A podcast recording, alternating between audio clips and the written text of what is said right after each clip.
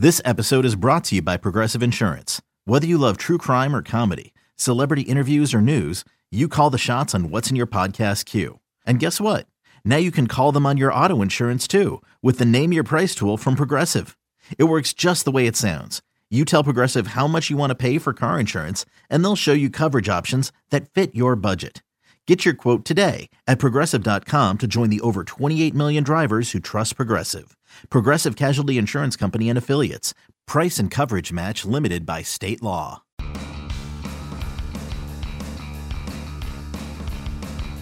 Hey, everybody, welcome into another Pipeline podcast. Tim McMaster here, along with Jim Callis and, Jonathan Mayo of MLBPipeline.com. All Star Weekend is a week away in Miami.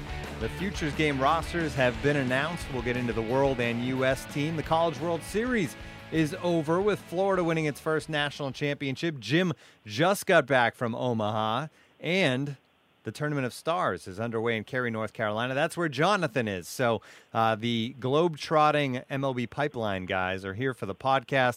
And let's start with the futures game, guys. And it's always fun to see these rosters come out. And they tend to change a little bit over the, the final week, depending on little tweaks, injuries. Sometimes guys get called up and that sort of thing. But on initial uh, unveiling, I guess, of the roster, uh, 27 top 100 guys. So, and I know you guys uh, are are part of the selection process. Uh, Jonathan, do you like how this these rosters turned out this year? I do. I, I think they did a very nice job of uh, of finding the right the right fit. I mean, and there's there's always going to be people, you know, uh, upset or this guy should have made it, this guy shouldn't have made it. But you know, given the the constraints, you know, every team needs to be represented, and largely you're not going to have more than than two guys uh, per organization. Uh, although there there you know are exceptions this year, uh, you know it, it makes it tough. But given those restraints, I I think that this year's rosters are are really really good. It's a lot more top 100 guys than last year. Um, you know, and last year was another really good futures game. But uh, you know, I think that uh, this one, at least in terms of sort of prospect talent and elite level guys, uh, it's uh, it's pretty solid. Fifteen. Yeah, I was going to say yeah, too ahead, that it, well, whenever we get questioned, I'm sure you've. I've already gotten questions on Twitter, Jonathan, and I'm sure you have too. A lot of times, people don't realize that the teams have approval over who is allowed to play in the game. So a lot of times, we'll get hammered by people on Twitter who know we're part of the process. You know, why didn't you take so and so? And look, we never reveal who's approved or not approved, and we try not to divulge anything that we shouldn't about the process. But a lot of times, if there's a, an obvious guy who people want and they're wondering why he's not in the game, a lot of times it, it, it's simply that the team that he plays for chose not to make him eligible. But I, I just wanted to second what Jonathan said. I thought, you know, for the most part, I think you know we had most of the top players were approved by teams, and I think it's a really nice mix of players. Uh, you know, at all levels of the minor leagues. I mean, you have some new faces and you have some veterans, and you know, I, I know there's more of an emphasis on not having guys necessarily playing the game multiple years, which I was a little curious. Like, does that mean we aren't going to get the best prospect in baseball, who was the MVP of the Futures game last year, Yoan Moncada? But that wasn't the case. We we got you know not a ton of repeaters, but you know Moncada and Eloy Jimenez of the Cubs are two guys who stood out last year's game, and, and they're back now as well. So I, overall, I, I was very pleased with the process too. And of course, last year was representing the Red Sox. Now he's representing the White Sox. So I'm sure Chicago was thrilled to have him involved because for them, it's not a second straight year uh, to have Moncada in this game. You mentioned it. It's a nice mix of single A ball players, double A ball players, and triple A ball players. Uh, we won't go through the whole roster. You can find that on, on pipeline.com and MLB.com. But I did want you guys to each pick uh, a pitcher and a position player from each team that you're really excited to see. Uh, Jonathan, I'm going to start with you on the. Let's start with the U.S. roster and the pitchers. Um, who's a pitcher on that grouping that you really want to see? Usually with the futures game, I know there's a lot of hard throwers involved. Yeah, and, and that's uh, the same. Although there's some really good pit, you know, just pitchers. Um, I'm going to let Jim talk about Michael Kopech, and I'm going to actually pick Jack Flaherty. And uh, I think the reason why I'm picking him is because I'm you know, I'm here at the USA Baseball Complex, and the first time I saw him, I think, was as a sophomore in high school at the first National High School Invitational uh, when he was here with Harvard Westlake, uh, the team that had Max Fried and an injured Lucas Giolito, and he stepped up big. And uh, he intrigued me then, and he's kind of largely been the same guy since. Just a guy who really, really knows how to pitch, and uh, he's in AAA now and pitching extremely well. And I think he's just about ready for a call up. So I'm glad that he was able to to to go this year. He's not going to come in and light up radar guns or be exciting, but he uh, is just a, a guy who has a really good feel for pitching and a guy that I've I've known since I, I guess he was you know 16 years old. So it's uh, sort of fun to to see him in, in this kind of setting now. Jim, don't feel like you have to talk about Michael Kopech, but go ahead. And I'm not going to. All it's, right. It's, what? What's exciting to me about the futures game is seeing guys that we haven't run into before. And I saw, if for whatever reason, just uh, when I was in the fall league last year, it seemed like almost every time Kopech pitched and I was in town, I was assigned to his game. So I actually got to see Kopech pitch. I think counting the Fall Stars game, I might have seen him pitch four or five times in the fall. So I'm going to go with Triston McKenzie who uh, of the Indians, uh, who really intrigues me. I mean, we're talking about he might be he might be about the skinniest pitcher in the minor leagues. He, he's listed at 6'5", 165. I think he's put on a little weight. But, I mean, this guy has just put up dominant numbers everywhere he's been. He, he's jumped to high Class A this year at age 19. He's got 99 strikeouts in 77 innings. Opponents are hitting 189 off of him.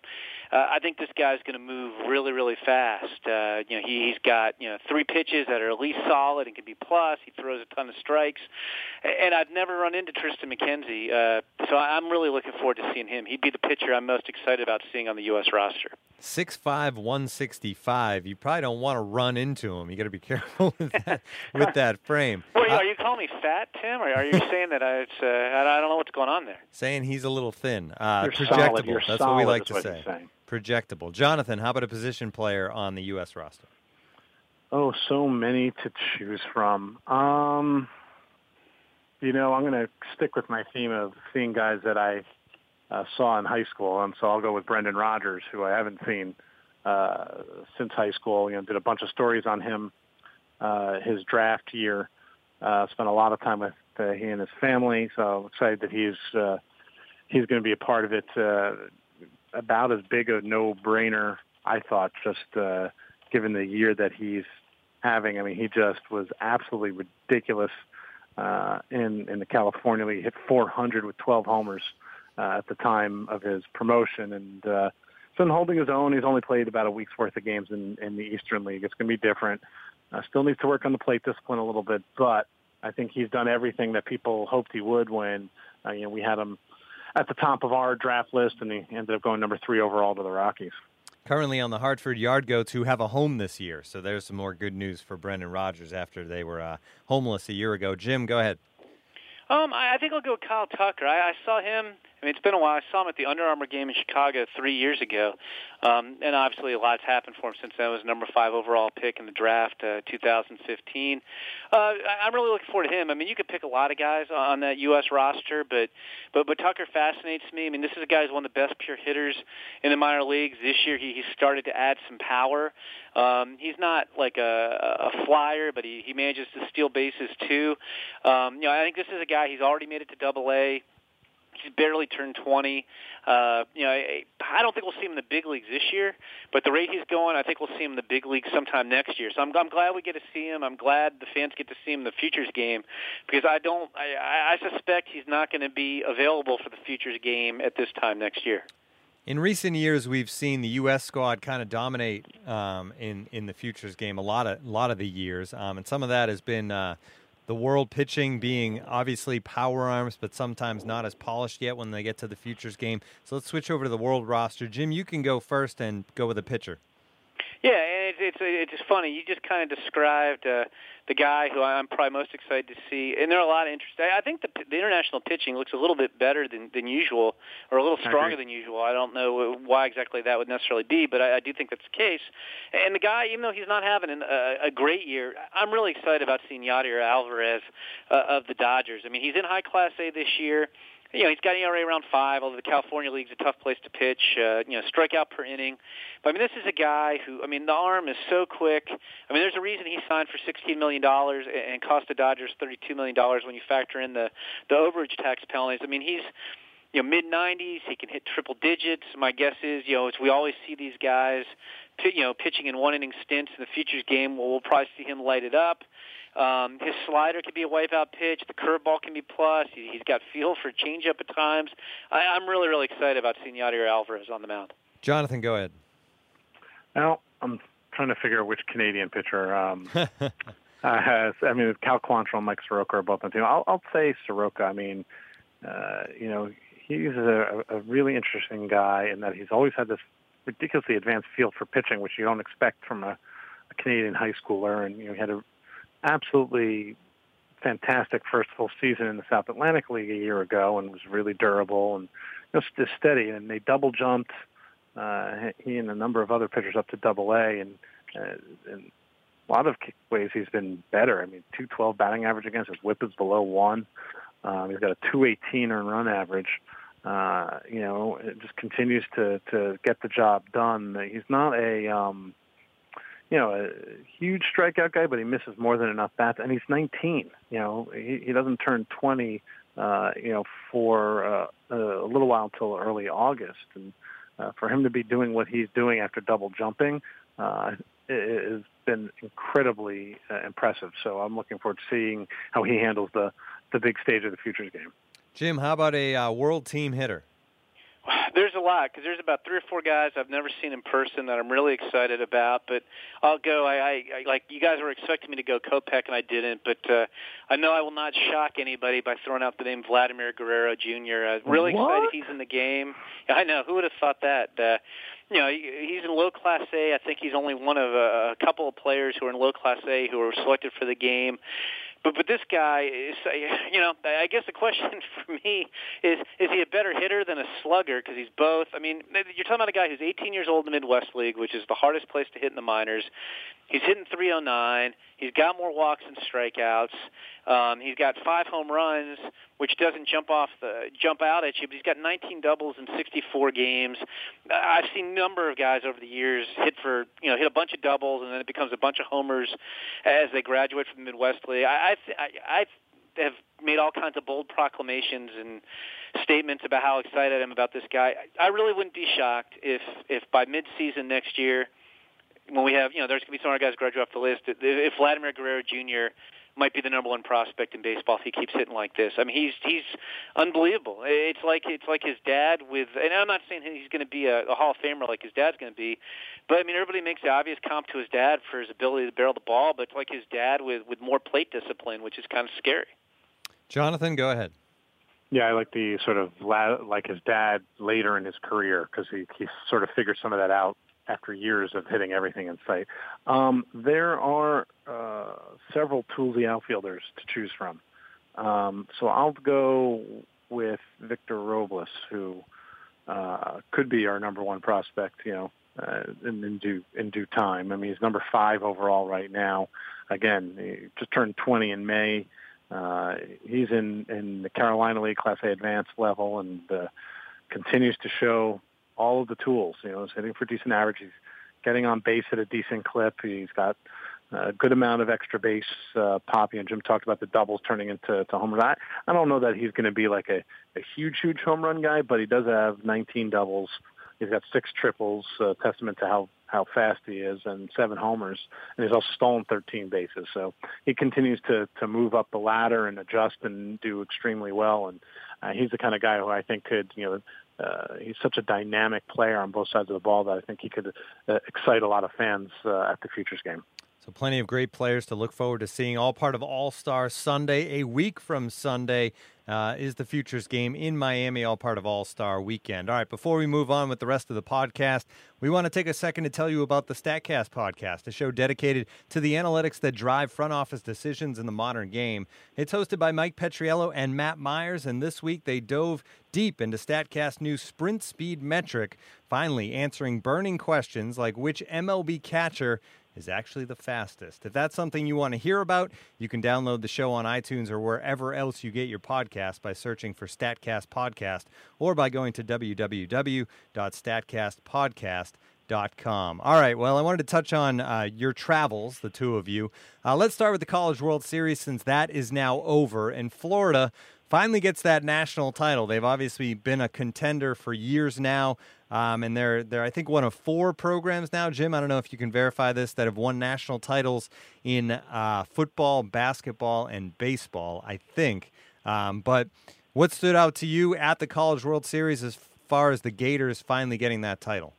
Yeah, and it's uh, I, I did see that note. I can't remember if it was four or five teams, but I did see that note after they won. Uh, you I, I, I was happy for Florida. I mean, not that I was rooting against LSU or, or anyone in particular, but you know, LSU's won six national titles, and I had written. I mean, I, I really do think Florida was the best team that ever won a national title uh, or best program.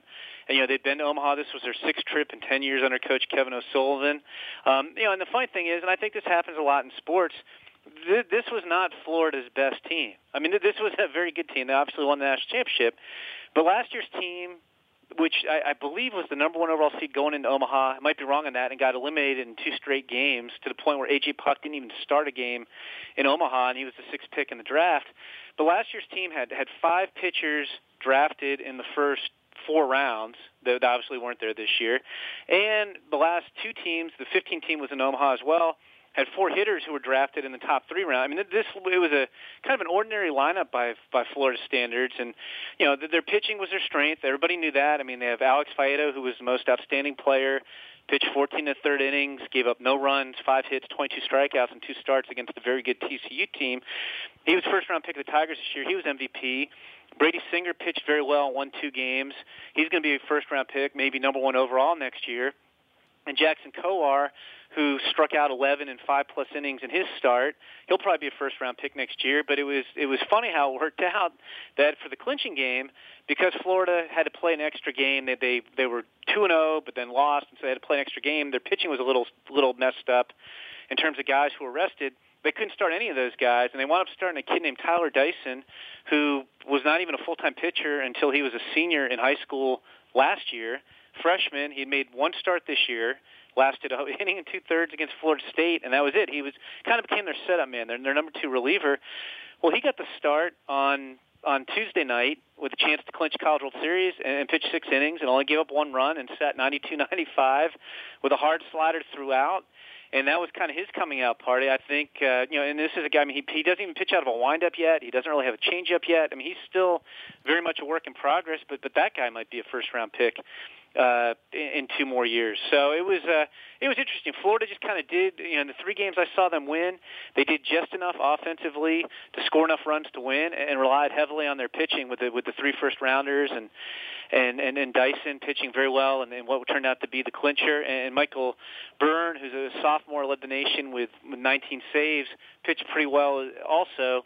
Um, got knocked around a little bit on Tuesday, and they brought in Kowar, who would have started Wednesday had it gone that far and he was throwing 97, 98 in short stints and locked down that win. So it was. Uh, it, it, I always enjoy the event. I think I've told you guys. I know I've told hundreds or probably thousands of people. It's my favorite baseball event. I've been to 29 of them now.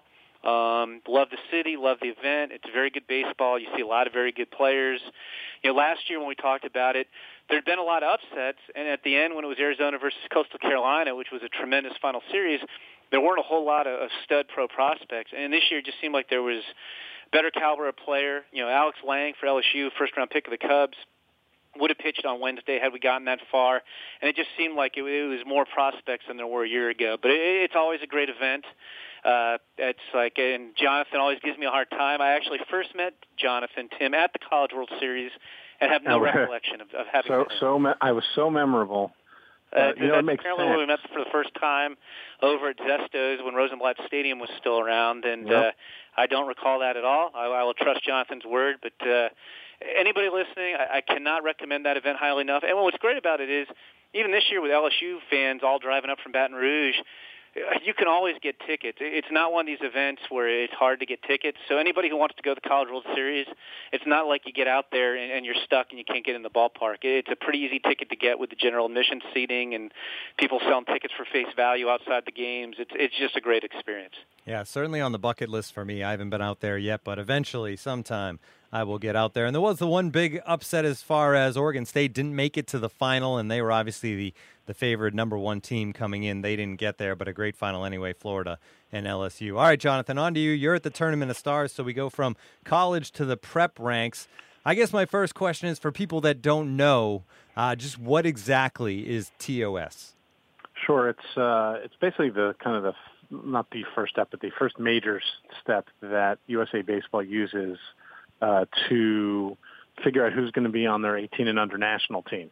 Uh, that has been extremely uh, successful in international competition. I think they've won gold medals the last three years running in whatever different event there is uh, in the fall. Uh, there are 80 players here this year. They've whittled it down a little bit. There used to be 100 and, and making up six teams. Now there are four teams, and they play games from Tuesday through Saturday. Um, Friday is a, like a workout day and a home run derby, uh, but the rest are you know are, are games and uh, some of the best high school talent. Uh, a lot of guys that are here will be uh, first round, you know, guys uh, next in next year's draft class. Uh, they'll whittle it down to 40, and then the, that team will have team trials uh, this year in Minneapolis in August before they uh, figure out the the final team which goes on to Canada for international competition in September. But because there's so much talent in one place at one time, uh, there's got to be, I don't know, at least 100 scouts here uh, taking in all the actions because to see this kind of competition, uh, and it's not like a one-day showcase, uh, you know, or a workout. They're actually playing games and and uh, you know they do try to win. And there's a gold medal game on Saturday, uh, which will be uh, streaming live on MLB.com. In fact, um, on Saturday. But you know, so it's it's good competition, and it's good to see how they sort of respond to uh, to the atmosphere and the spotlight. All right, so so far as we've you're a little bit into it here, has anybody really stood out down there at the high school level uh, as you look to next year's draft? Yeah, I mean there have been some some really really good uh, arms, especially uh, in the early going. Um, Kumar Rocker uh, is a guy that we'll to keep an eye out for. And the thing that really stood out with him, and coming in, I had heard that you know he was kind of all projection, all fastball, but the secondary stuff not very good. Uh, he threw some really good breaking balls uh, in his in his outing here, which was just absolutely dominant. Uh, I think was up to to uh, 96, just about.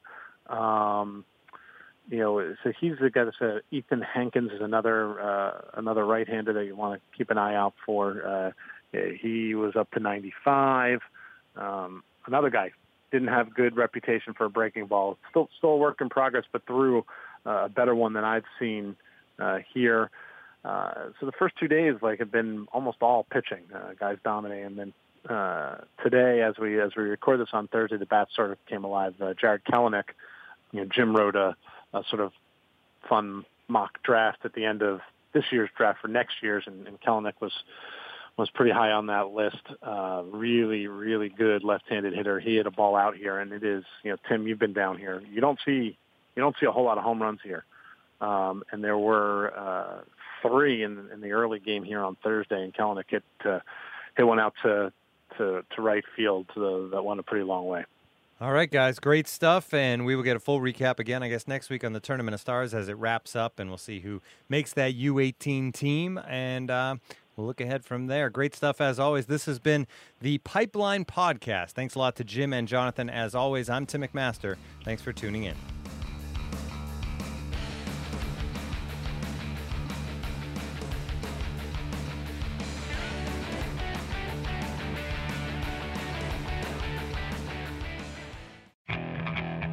Okay, picture this. It's Friday afternoon when a thought hits you.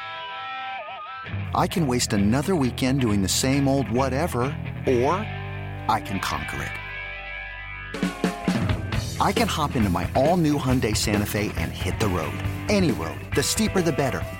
Because my all new Santa Fe is available with H track, all wheel drive, so I can hit the trail without a worry in the world.